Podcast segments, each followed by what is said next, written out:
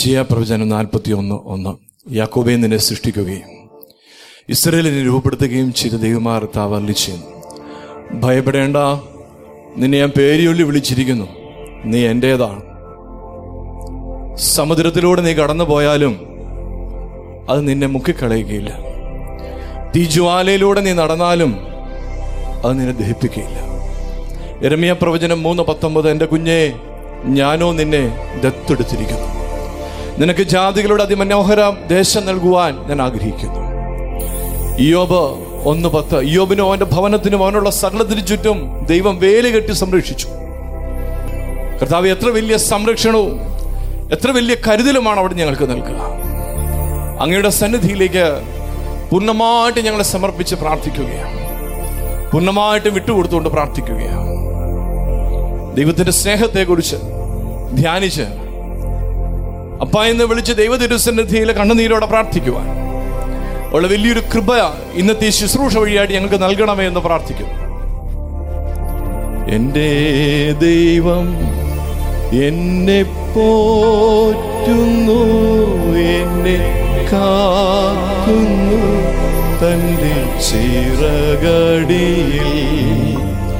എന്റെ ദൈവം എന്നെ പോറ്റുന്നു എന്നെ കാക്കുന്നു തന്റെ ചിറകടിയിൽ. അനർത്ഥങ്ങളിൽ ഞെരുക്കങ്ങളിൽ അതിശയമായെന്നെ പുലർത്തിടുന്നു. എന്റെ ദൈവം എന്നെ പോറ്റുന്നു എന്നെ കാക്കുന്നു. തന്റെ ചിറകടിയിൽ. പൂർണമായിട്ട് പൂർണമായിട്ട് ദൈവദർശനത്തിലേക്ക് സമർപ്പിച്ച് പ്രാർത്ഥിക്കാം.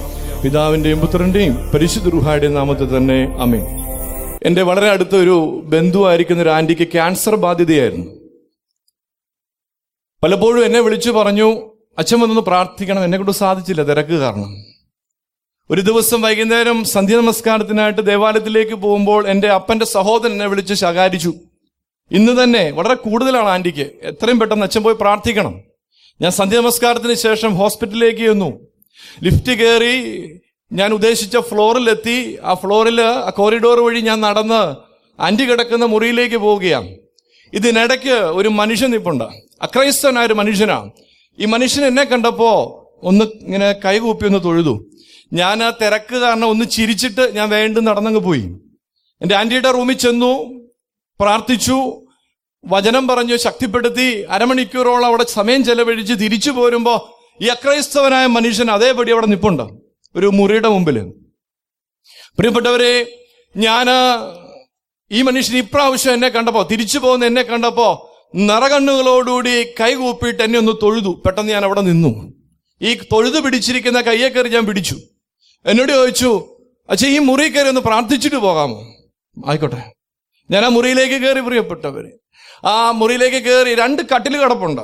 ഒരു കട്ടിലേൽ ഒരു സ്ത്രീ കിടക്കുന്നു പത്ത് നാൽപ്പത്തിരണ്ട് നാൽപ്പത്തിനാല് വയസ്സ് കാണും കൂടി പോയാൽ. ക്യാൻസർ ബാധിതയാണ്. വെല്ലൂർ ഹോസ്പിറ്റലിൽ നിന്ന് ഉപേക്ഷിച്ചേക്കാണ്. ഇതാ പെയിൻ കില്ലറൊക്കെ കൊടുത്ത് എപ്പോ വേണേലും മരണപ്പെടാം മരണത്തിന് വക്കോളം എത്തുന്ന ആ സ്ത്രീ. പ്രിയപ്പെട്ടവരെ തലയിലൊന്നൊരു രോമം പോലും ഇല്ല. മുടിയൊന്നുമില്ല. ഒരു അസ്ഥിപഞ്ചരം പോലെ ഒരു സ്ത്രീ കിടക്കുന്നു. കഴുത്തയിലൂടെ മൂക്കിലൂടെ എല്ലാം ട്യൂബ് ഇട്ടേക്കുന്നു. പ്രിയപ്പെട്ടവരെ ഞാൻ വളരെ ദയനീയമായിട്ട് ഈ സ്ത്രീയെ നോക്കിക്കൊണ്ടിരിക്കുമ്പോഴാണ് തൊട്ടടുത്ത കട്ടിൽ അയ്യോ ഞാൻ നോക്കിയപ്പോ ഇതുപോലെ തന്നെ ഒരു രൂപ അവിടെ കിടക്കുന്നു. ഞെട്ടിപ്പോയി. ഞാൻ ചോദ്യഭാവത്തിൽ ഈ മനുഷ്യന്റെ മുഖത്തേക്ക് നോക്കിയപ്പോ ഈ മനുഷ്യൻ പറയാ എന്റെ മോളാണച്ചാ. ഒരു റൂമിൽ അമ്മയും മകളും ഒരുപോലെ ക്യാൻസർ ബാധിതരായിട്ട് മരണത്തിന് വക്കോളെത്തിയിട്ട് കിടക്കുന്നു. പ്രിയപ്പെട്ടവരെ എന്തു പറഞ്ഞ് ആശ്വസിപ്പിക്കണമെന്ന് അറിയാൻ സാധിച്ചില്ല. ഒന്നും വേണ്ടിയില്ല ഇവരെ രണ്ടുപേരുടെയും തലയൊക്കെ വെച്ച് പ്രാർത്ഥിച്ച് ഈ മനുഷ്യനെ ഒന്ന് കെട്ടിപ്പിടിച്ചു. എന്റെ കണ്ണങ്ങ് നിറഞ്ഞു. ഇവരുടെ പേരെന്താണെന്നോ ദേശം ഏതാണെന്നോ പോലും ചോദിച്ചില്ല. ഞാൻ ഇറങ്ങി നടന്നു. പോന്ന വഴിക്ക് മുഴുവൻ ഞാൻ എന്റെ വാഹനത്തിൽ ഇരുന്ന് ദൈവത്തോട് കലഹിച്ചു. ദൈവമേ നീ എന്താ ഇതൊന്നും കേൾക്കാത്ത? നീ എന്താ ഈ മനുഷ്യന്റെ പാവപ്പെട്ട മനുഷ്യന്റെ കണ്ണുനീരിനെ എന്തുകൊണ്ടാ കേൾക്കാത്ത? പ്രിയപ്പെട്ടവരെ പരിശുദ്ധ സഭ ഈ വർഷത്തെ അഖില മലങ്കര സുവിശേഷ യോഗത്തിനായിട്ട് നമുക്ക് ക്രമീകരിച്ചു തന്നിരിക്കുന്ന പ്രാവശ്യത്തെ ചിന്താ വിഷയം മത്തായി സ്ലീഹ എഴുതിയ സുവിശേഷം ആറാം അധ്യായം മുപ്പത്തിമൂന്നാം വചനമാ. മുമ്പേ അവന്റെ രാജ്യവും നീതിയും അന്വേഷിപ്പീൻ. പ്രിയപ്പെട്ടവരെ അവന്റെ രാജ്യവും നീതിയും അന്വേഷിക്കണം. പ്രിയപ്പെട്ടവർ ഇന്ന് അതിലേക്ക് നയിക്കുന്ന ചില ചിന്തകൾ ദൈവത്തിൽ മാത്രം ആശ്രയിച്ച് നിങ്ങളുമായിട്ട് പങ്കുവെക്കുവാനാണ് ആഗ്രഹിക്കുന്നത്. പരിശുദ്ധ സഭയുടെ അടിസ്ഥാന വിശ്വാസ പ്രമാണം എന്ന് പറയുന്നത് നമുക്കൊരു വിശ്വാസ പ്രമാണമാണ്. സർവശക്തിയുള്ള പിത അതിന്റെ അവസാനത്തെ ഖണ്ഡികയ്ക്കകത്ത് പാപമോചനത്തിന് മാമോദീസ എന്ന് തുടങ്ങി നമ്മളിങ്ങ് ചെല്ലി വരുമ്പോൾ വരുവാനിരിക്കുന്ന ലോകത്തിലെ പുതിയ ജീവിതത്തിനുമായിട്ട് നോക്കിപ്പാർക്കുന്നു.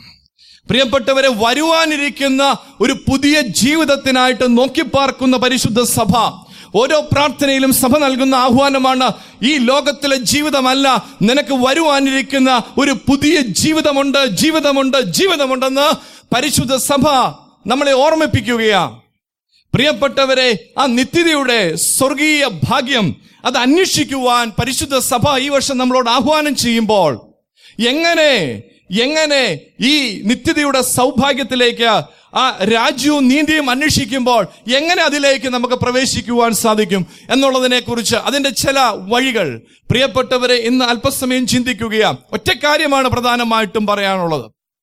പ്രിയപ്പെട്ടവരെ മുമ്പേ അവന്റെ രാജ്യവും നീതിയെ അന്വേഷിക്കണമെങ്കിൽ നമുക്കൊരു ക്വാളിഫിക്കേഷൻ വേണം. ആ ക്വാളിഫിക്കേഷൻ എന്താണെന്നുള്ളത്? എഫ് എസ് ലേഖനം. അതാണ് പ്രധാന ചിന്താ വിഷയം എഫ് എസ് ലേഖനം. ഒന്നാം അധ്യായം പതിനേഴാം വചനം.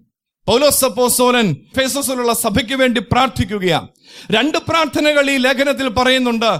അതിലൊരു പ്രാർത്ഥനയിൽ തന്റെ ജനത്തിനു വേണ്ടി എഫ് എസ് എസിലുള്ള തന്റെ ജനത്തിനു വേണ്ടി പൗലോസപ്പോസോലൻ പ്രാർത്ഥിക്കുന്ന പ്രാർത്ഥനയാണ് അതിങ്ങനെയാണ് വായിക്കുക. നമ്മുടെ കർത്താവായ യേശു ക്രിസ്തുവിന്റെ ദൈവവും മഹത്വമുള്ള പിതാവുമായവൻ നിങ്ങൾക്ക് തന്നെ കുറിച്ചുള്ള പരിജ്ഞാനത്തിൽ ജ്ഞാനത്തിന്റെയും വെളിപാടിന്റെയും ആത്മാവിനെ തരേണ്ടതിന്. പ്രിയപ്പെട്ടവരെ ഒന്നും മനസ്സിലായില്ലെന്ന് എനിക്കറിയാം. ഒറ്റ വാക്കി പറഞ്ഞ അത്രേ ഉള്ളൂ. പിതാവാം ദൈവത്തെ കുറിച്ച് നിനക്ക് പരിജ്ഞാനം ഉണ്ടായിരിക്കണം പ്രിയപ്പെട്ടവരെ മുമ്പേ അവന് രാജ്യവും നീതിയും അന്വേഷിക്കണമെങ്കിൽ അതിനൊരു ക്വാളിഫിക്കേഷൻ വേണം. പിതാവാം ദൈവത്തെ കുറിച്ച് നിനക്ക് പരിജ്ഞാനം ഉണ്ടായിരിക്കണം പിതാവാം ദൈവത്തെ കുറിച്ച് നിനക്ക് പരിജ്ഞാനം ഉണ്ടായിരിക്കണം നാല് പരിജ്ഞാനങ്ങളെ കുറിച്ച് നമ്മൾ കാണുകയാണ്. അവന്റെ രാജ്യവും നീതിയും അന്വേഷിക്കണമെങ്കിൽ പിതാവാം ദൈവത്തെക്കുറിച്ചുള്ള പരിജ്ഞാനം എനിക്ക് വേണം. എന്തൊക്കെയാണവോ? ആ നാല് പരിജ്ഞാനങ്ങൾ നാലെണ്ണം അല്ല നാലെണ്ണമാണെന്ന് പക്ഷെ നമ്മൾ ചിന്തിക്കാൻ സാധിക്കുകയുള്ളൂ. ഒന്നാമത്തെ പരിജ്ഞാനം മലാഖി പ്രവചനം മൂന്നാം അധ്യായം ആറാം വചനമാണ്. മാലാഖി പ്രവചനം മൂന്നാം അധ്യായം ആറാം വചനം എല്ലാവർക്കും സുപരിചിതമായ വചനഭാഗമാണ്. പ്രിയപ്പെട്ടവരെ വചനം പറഞ്ഞുകൊണ്ടാണ് നിങ്ങൾ ഇങ്ങനെ ഇരിക്കണേ. ഞാൻ പാട്ടായിട്ട് അങ്ങോട്ട് പാടിയാൽ നിങ്ങൾ അപ്പ കൂടെ പാടും.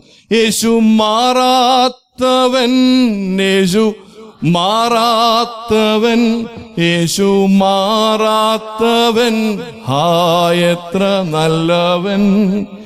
എന്നുമെന്നും കൂടെയുള്ളവൻ. മലഹി മൂന്നിന്റെ ആറാം.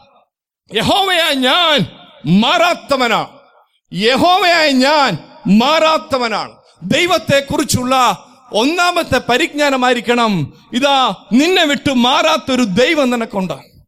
നിന്നെ വിട്ട് മാറാത്തൊരു ദൈവം നിനക്കുണ്ട്. പ്രിയപ്പെട്ടവരെ രണ്ട് തരത്തിൽ മനുഷ്യൻ നമ്മളെ വിട്ടു മാറാറുണ്ട്. മരണമുഖേന മനുഷ്യൻ നമ്മളെ വിട്ടു മാറാറുണ്ട്.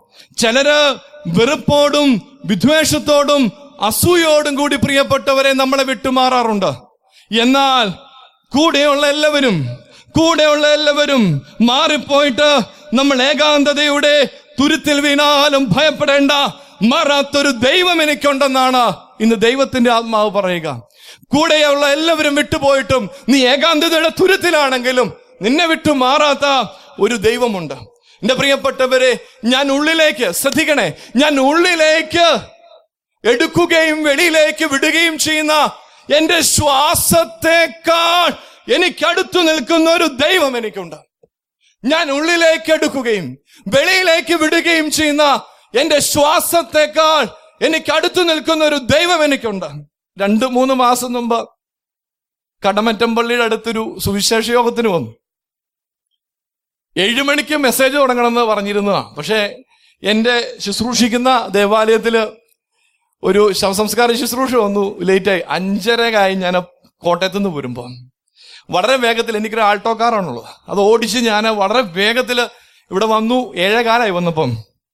പ്രസംഗിച്ചു. ഒൻപതേകാൽ വരെ പ്രസംഗിച്ചു. പ്രസംഗമൊക്കെ കഴിഞ്ഞ ഭക്ഷണമൊക്കെ കഴിഞ്ഞ് ഒരു ഒമ്പതേ മുക്കാലിന് പ്രിയപ്പെട്ടവരെ ഞാൻ വളരെ വേഗത്തിൽ പോവാ. പോകുമ്പോൾ ടെൻഷൻ എന്ന് പറഞ്ഞാൽ അടുത്ത ദിവസം വിശുദ്ധ കുർബാന അർപ്പിക്കണം. കത്തീഡ് സെന്റ് ജോസഫ് കത്തീഡ്രലാണ് ചുമതല. അവിടെ വെളുപ്പനെയാണ് വിശുദ്ധ കുർബാന. ആറേ മുക്കാലിന് വിശുദ്ധ കുർബാന ആരംഭിക്കണം. ആറു മണിക്ക് നമസ്കാരം ആരംഭിക്കണം.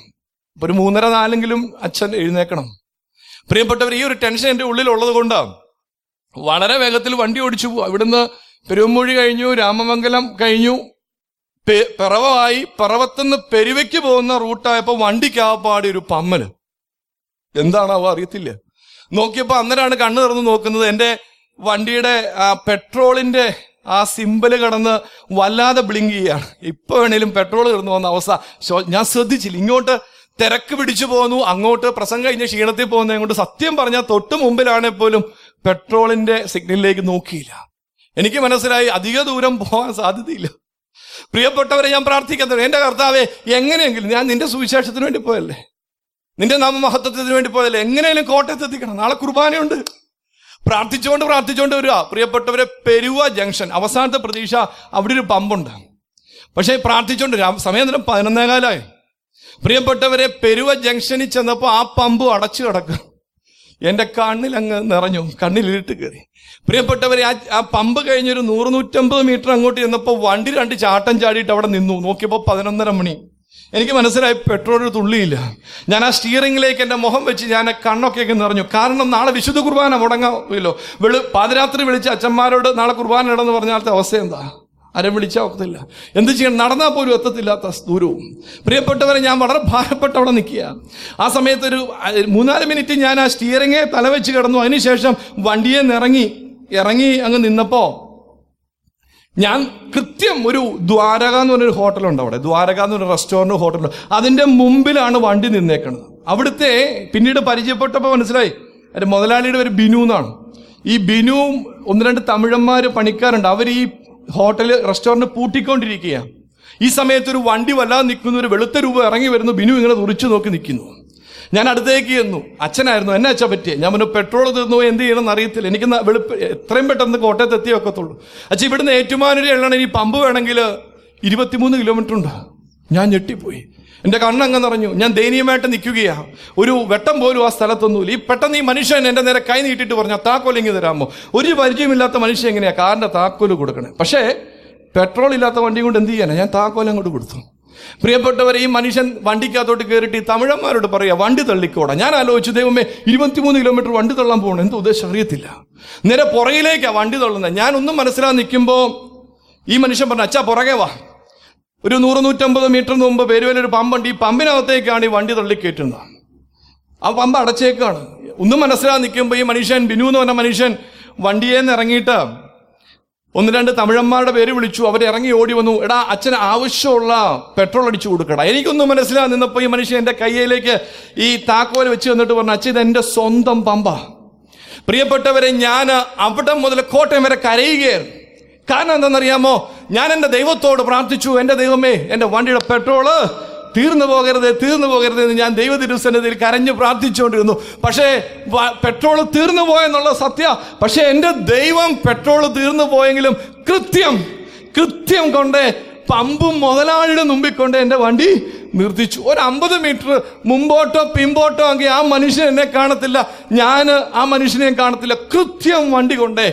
പ്രിയപ്പെട്ടവരെ എന്റെ മേന്മ പറയാനല്ല. നിന്റെ നീ ഉള്ളിലേക്ക് എടുക്കുകയും നീ വെളിയിലേക്ക് വിടുകയും ചെയ്യുന്ന നിന്റെ ശ്വാസത്തേക്കാൾ നിന്റെ ശ്വാസത്തേക്കാൾ നിനക്ക് അടുത്ത് നിൽക്കുന്ന ഒരു ദൈവം നിനക്ക് കൂടെയുള്ളപ്പോൾ നീ എന്തിനു ഭാരപ്പെടണം? നീ എന്തിനു ഭാരപ്പെടണം? ഞാനിങ്ങനെ എന്നെ ഒരുപാട് ധൈര്യപ്പെടുത്തിയൊരു സംഭവം പറയാം. ഞാൻ നമ്മുടെ സെമിനാരിയിൽ നമ്മുടെ ഉദയഗിരി വെട്ടിക്ക സെമിനാരിയിൽ അവസാന വർഷം പഠിച്ചുകൊണ്ടിരിക്കുമ്പോഴാണ് എന്റെ അപ്പൻ മരിക്കുന്നത്.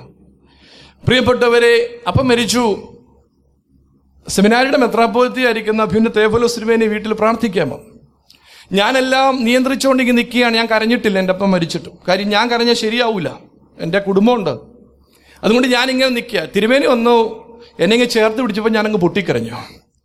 അപ്പൊ തിരുമേനി പറഞ്ഞൊരു ഡയലോഗ് ഉണ്ട്. എന്റെ ജീവിതത്തിൽ ഞാൻ മറക്കത്തില്ല. പിന്നീട് തിരുമേനോട് ചോദിച്ചപ്പോൾ തിരുമേനി പറഞ്ഞു ഞാൻ അങ്ങനെ പറഞ്ഞത് ഞാൻ മറന്നുപോയി. പക്ഷെ തിരുമേനി എന്നോട് പറഞ്ഞു ശമാശ ഭാരപ്പെടേണ്ട. ഭൂമിയിലെ അപ്പം പോകുമ്പോ സ്വർഗത്തിലെ അപ്പൻ ഇറങ്ങി വരും.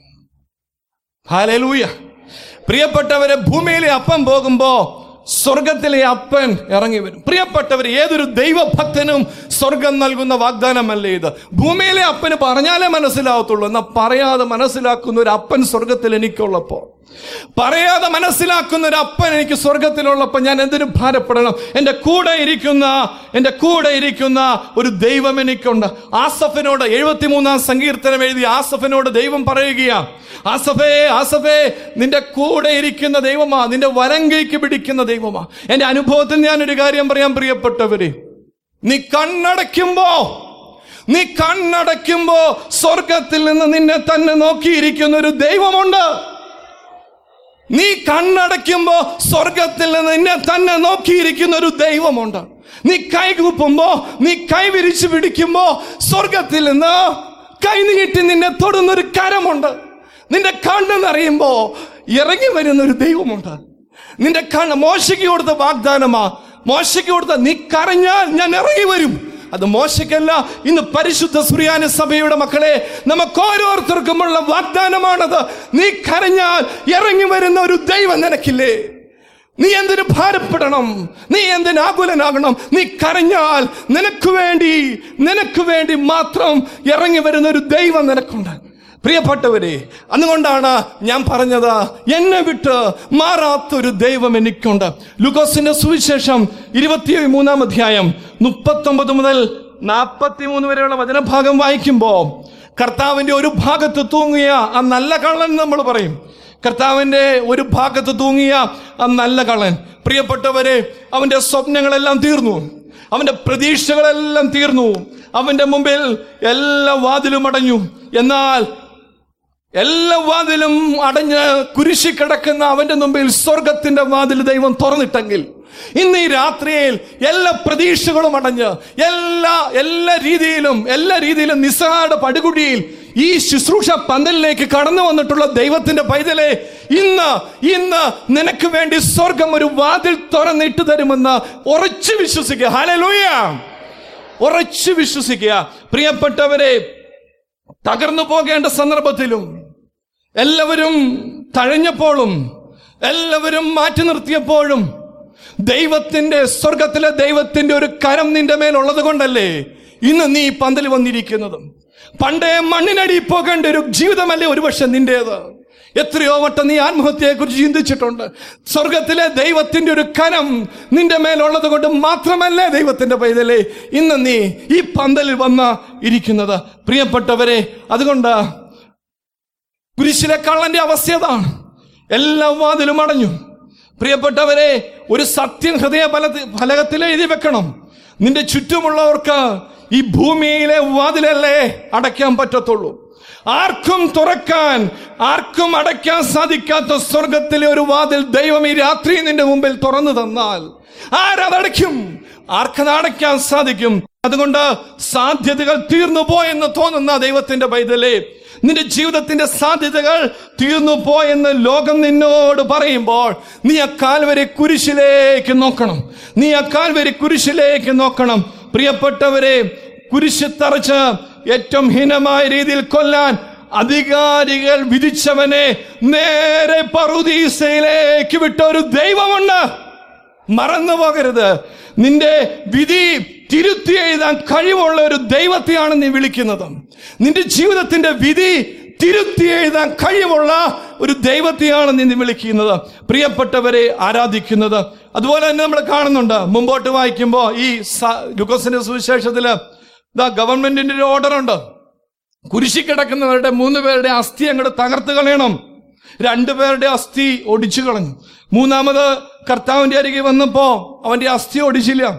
ഞാൻ ആലോചിക്കുന്നുണ്ട് എന്തൊരു റിസ്ക് ആണ്. മരിച്ചു എന്നൊക്കെ ഉള്ളത് അവന് തോന്നി ശരിയാ. പക്ഷേ എന്തൊരു റിസ്ക് ആണ് ആ ഉദ്യോഗസ്ഥൻ എടുത്തത്? അവന്റെ ജോലി പോലും തെറിക്കാനുള്ള സാധ്യതയുണ്ട്. ഗവൺമെന്റിന്റെ ഓർഡർ ഒരു ഭാഗത്ത് പക്ഷേ നൂറ്റാണ്ടുകൾ മുമ്പേ സൈന്യങ്ങളുടെ ദൈവം എഴുതി വെച്ചു. അവന്റെ അസ്ഥികളൊന്നും ഒടിയുകയില്ല. അങ്ങനെയാണെങ്കിൽ ഈ പന്തനുള്ളിൽ ഈ ശബ്ദപരിധിയിലിരിക്കുന്ന ദൈവത്തിന്റെ പൈതലെ നിന്റെ വിധി തിരുത്തി എഴുതുവാൻ പ്രാപ്തിയുള്ള ദൈവത്തെയാണ് നീ ആരാധിക്കുന്നത്. നിന്റെ വിധി തിരുത്തി എഴുതാൻ പ്രാപ്തിയുള്ള ദൈവത്തെയല്ലേ നീ ആരാധിക്കുന്നത്? അതുകൊണ്ട് പ്രിയപ്പെട്ടവരെ ഒന്നാമത്തെ ചിന്ത എന്നെ വിട്ട് മാറാത്തൊരു ദൈവം എനിക്ക് ഉണ്ട് പ്രിയപ്പെട്ടവരെ. അപ്പോൾ രാജ്യവും നീതി അന്വേഷിക്കുന്നതിന് വേണ്ട ആദ്യത്തെ ദൈവത്തെക്കുറിച്ചുള്ള പരിജ്ഞാനം എന്നെ വിട്ടുമാറാത്തൊരു ദൈവം ഈ ഭൂമിയിൽ ഉണ്ടെന്നുള്ളതാണ്. രണ്ടാമത്തെ പരിജ്ഞാനം യശിയ പ്രവചനം നാൽപ്പത്തി ഒമ്പതാം അധ്യായം പതിനഞ്ചാം വചനമാണ്. ഒരു സ്ത്രീ തന്റെ കുഞ്ഞിനെ മറക്കുമോ താൻ പ്രസവിച്ച മകനോട് കരുണ തോന്നാതിരിക്കുമോ? അവർ മറന്നാലും ഞാൻ നിന്നെ മറക്കുകയില്ല. ഇതാ ഞാൻ നിന്നെ എന്റെ ഉള്ളങ്കൈ രേഖപ്പെടുത്തിയിരിക്കും ഒന്ന് എന്നെ വിട്ടുമാറാത്തൊരു ദൈവം എനിക്കുണ്ട്. രണ്ട് എന്നെ മറക്കാത്തൊരു ദൈവം എനിക്കുണ്ട്. യശിയ എഴുതിക്കൊണ്ടിരിക്കുമ്പോ ആത്മാവ് പ്രചോദിപ്പിച്ച് യശിയ എഴുതിക്കൊണ്ടിരിക്കുന്നു. അരക്ക് മറന്നാലും ഞാൻ നിന്നെ മറക്കുകയില്ല. യശിയ പേന നിലത്തോട്ട് വെച്ച് എന്ത് വർത്താനേ പറയണേ? ആരൊക്കെ മറന്നു അല്ലെങ്കിൽ എല്ലാവരും മറക്കുവോ? വീണ്ടും ആത്മാവ് പ്ര- പ്രചോദിപ്പിക്കുകയാണ്. ഇതാ പെറ്റ അമ്മ നിന്നെ മറന്നാലും ഞാൻ നിന്നെ മറക്കുകയില്ല. പ്രിയപ്പെട്ടവരെ ശരിയല്ലേ? കൂടപ്പറപ്പുകൾ മറന്നിട്ടില്ലേ?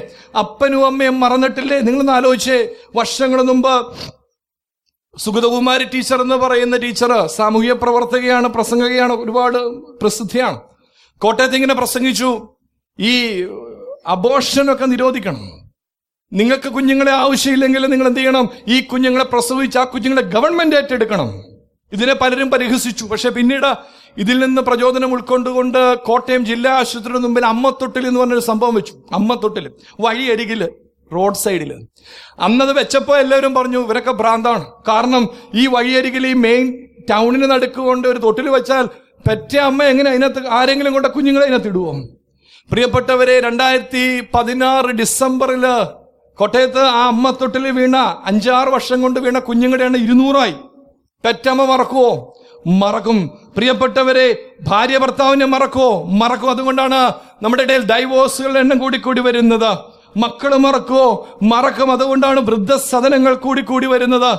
പ്രിയപ്പെട്ടവരെ ഇന്ന് രാത്രി എനിക്ക് പറയാനുള്ളത് ആരൊക്കെ മറന്നാലും നിന്നെ മറക്കാത്തൊരു ദൈവം എനിക്കുണ്ട്.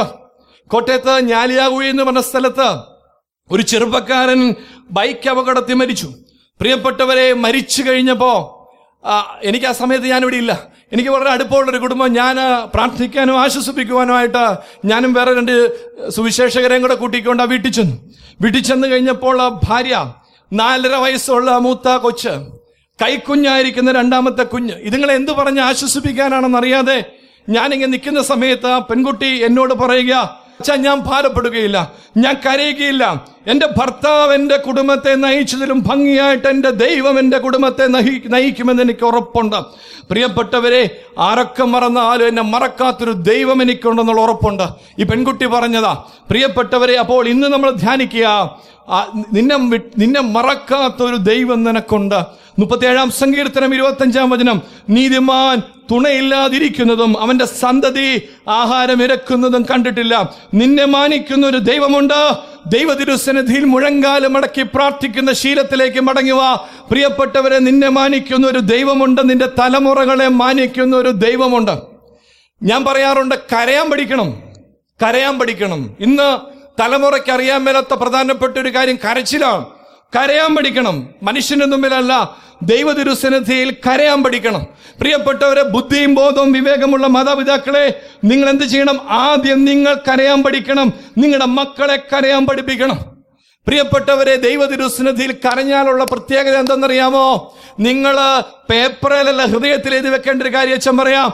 നിങ്ങൾ പ്രിയപ്പെട്ടവരെ ദൈവ ദൈവതിരുസന്നിധിയിൽ കരയുന്നവൻ മനുഷ്യന്റെ മുമ്പിൽ കരയാൻ ദൈവം അനുവദിക്കുകയില്ല. ദൈവ തിരുസന്നിധിയിൽ കരയുന്നവൻ മനുഷ്യന് മുമ്പിലോ മറ്റാരുടെ മുമ്പിലോ കരയാൻ ദൈവം അനുവദിക്കുകയില്ല. അതുകൊണ്ട് ദൈവ തിരുസന്നിധിയിൽ കണ്ണുനീരൊഴുക്കി പ്രാർത്ഥിക്കേണ്ട ദിനമാണെന്ന് നിന്റെ ജീവിതത്തെ പരിപൂർണമായിട്ട് തൊട്ട് സുഖപ്പെടുത്തുന്ന ഒരു ദൈവം നിന്റെ ജീവിതത്തിലുണ്ട്. പ്രിയപ്പെട്ടവർ അതാണ് മുപ്പത്തിനാലാം സങ്കീർത്തനം പത്താം വചനം. ബാലസിംഹങ്ങൾ ഇര കിട്ടാതെ വിശന്നിരി വിശന്നിരിക്കും. യഹോവയെ അന്വേഷിക്കുന്നവൻ ഒരു നന്മയ്ക്കും ബാലസിംഹങ്ങൾ എന്ന് പറഞ്ഞാൽ ബലമുള്ള ഉശിരുള്ള ആരോഗ്യമുള്ള ആരോഗ്യമുള്ള സിംഹങ്ങൾ പോലും വിശന്ന് പട്ടിണി ഇരുന്നാൽ ഒരു ദൈവഭക്തന്റെ തലമുറയെ ഒരിക്കലും പട്ടിണിക്കിടാത്ത അവനൊരു കുറവും വരാത്തൊരു ദൈവമുണ്ടെന്നാണ് ഇന്ന് വചനം നമ്മളെ പറഞ്ഞു പഠിപ്പിക്കുക. നിന്നെ മറക്കാത്ത ഒരു ദൈവമുണ്ട് അവൻ